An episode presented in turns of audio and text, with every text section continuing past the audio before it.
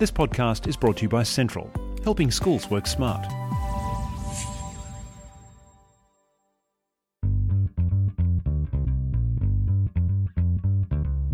I'm Colin Klupiec, and you're listening to Sentral Station. It's hard to believe, but the end of the year holiday season has rolled around again, and it seems to do that more quickly each year. But it's been a fun year on Sentral Station, and this will be the final episode for 2019. But before we go, we'd like to bring you just a few short highlights and memorable moments from a few of our guests who freely gave up their time to share some practical ideas on how to improve teaching and learning. And what better way to start than with some tips on the best classroom extension exercise ever? Because if you've ever been in a classroom, you'll always hear that tricky question of, what do I do next? Here's former maths teacher Richard Andrew to help us work it out. Well, first of all, can I say about the title? It sort of put me under pressure because when you say the best ever extension exercise, when when I finally divulge what the what the actual uh, activity is, it sounds so lame that I have to do a sort of a preamble and go, look, don't don't run away, don't run away when you hear it, um, because and that's often the case. You know, like some of the best activities uh, I've found in in any classroom, um, if they're implemented well, they can be game changers. Sorry, that's really interesting. When you said, I've just got to jump on that straight away. When you said you don't want to punish them with more work. Well, are, are we, are oh, we Johnny, you're then... finished. Let's turn to page 105 because there's another bunch of questions there. Like it takes away the whole incentive. Oh, but oh, this is boring, you know. And that's the last thing you want to do, especially with your your your kids who are a little bit more able or a bit more enthusiastic.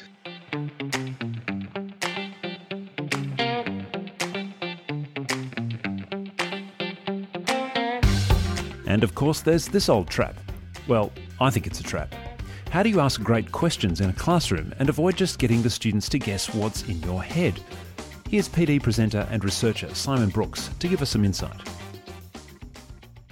I want to ask you about an easy trap to fall into. I mean, I think this is an easy trap to fall into, and I also think it's one of the most difficult traps to get out of. Uh, we, we, I think we may have touched on this in a, in a previous podcast some mm. years ago, but I, would love to ask your your views on this again. Oh, it might have changed our well, thinking. You never know. Yeah, you never know. But it's the guess what's in my head trap. Now, I now think that's excellent. I've changed my mind on that. I think yeah. it's an outstanding practice. well, great. So not so much of a trap after all. Well, I think it's a trap. So perhaps you could help me through this. Yes. Um, I'll back away from my facetiousness. Um, well, the, yeah. the th- well, the, th- the reason why I ask is because I often find myself uh, when I was working in a classroom, when I was actually teaching, that I would ask questions, and then I would think, wait a second, you're really just asking them to guess what's in your head. Mm-hmm. Uh, how do you why why do we so easily fall into this trap? Why do you think you were doing it? Uh, well, actually, interesting. Hang on a second. This is my show. I asked, I asked the questions. but since you asked so politely, um, I think it's probably because I was utterly convinced of the answer.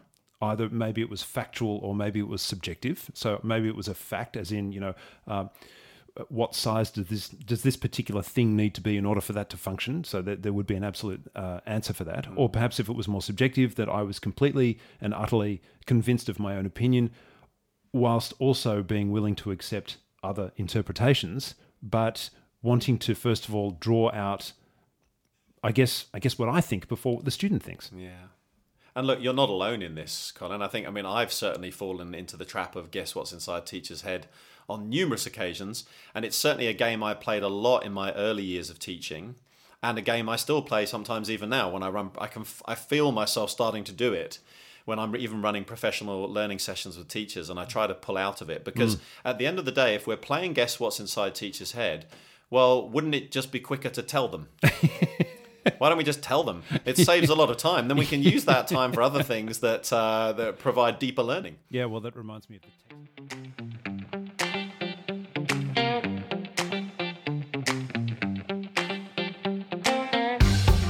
For those of us who like to work smarter and not necessarily harder, then Deputy Principal Kylie Fabry has some helpful advice. She's been using the Sentral School Management platform at Callaghan College in Newcastle and claims that it really has made such an incredibly positive difference to the way the school operates.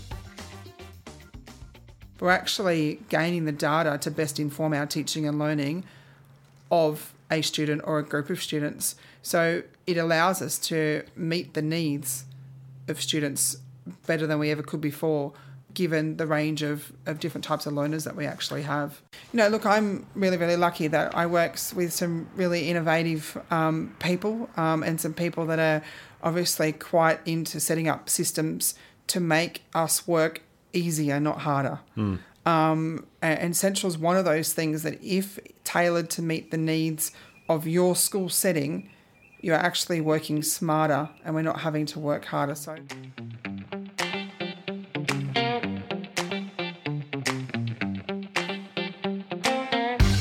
Ever thought of using film as a teaching resource? It was great to get a different perspective on how to use film to address learning content in a subject. Lindsay Moss is the director of StarTime Studios and helps students understand and present curriculum content through the medium of film. You might have heard of a written thesis, but Lindsay reckons there's a lot to discover about what he calls a visual thesis. Um, I like to say uh, to teachers that you know any serious attempt at making a film can be like making a visual thesis. So the, the process itself, if you think about it, um, constantly reincorporates knowledge, reincorporates content. Yeah. So from the start, you've got the idea or the subject that, that you're wanting to make a film about. Um, you have to determine what format am I going to use to, you know, present this to to an audience or whoever it is. I have to research the topic, write the script, edit the script, then uh, then you um, rehearse. You know, you choose your presenters and what work out what you're going to film, do your storyboard, then you film it, and then you have to uh, then you have to edit it. You edit it together and work out and distill the information that's most important and most engaging for the audience. Um, so by the time you finish the film, you're pretty well versed on the on the topic that uh, that you're studying, and of course that that's at whatever age group or level you're working at.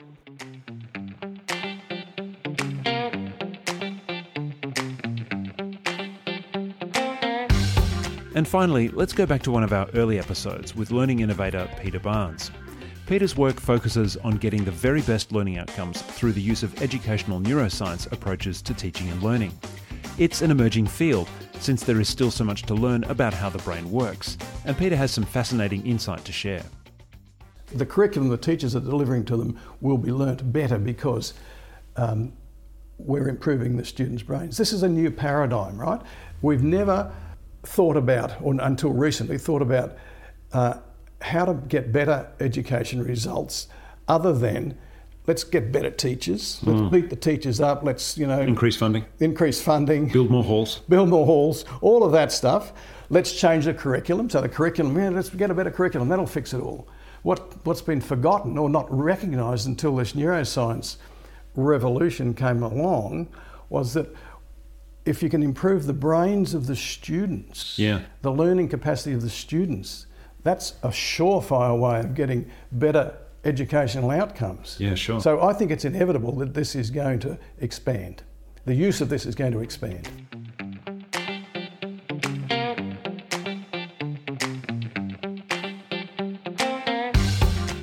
Now, you can find all those episodes in full in our archive by subscribing to Sentral Station on your favourite podcast app. We're on Apple Podcasts, Spotify, or wherever you like to listen. This podcast is brought to you by Sentral, and for more information on Sentral's proven web based school management platform, visit the website sentral.com.au. We wish you a very safe and happy holiday season. I'm Colin Klupiec. Until next time, bye for now.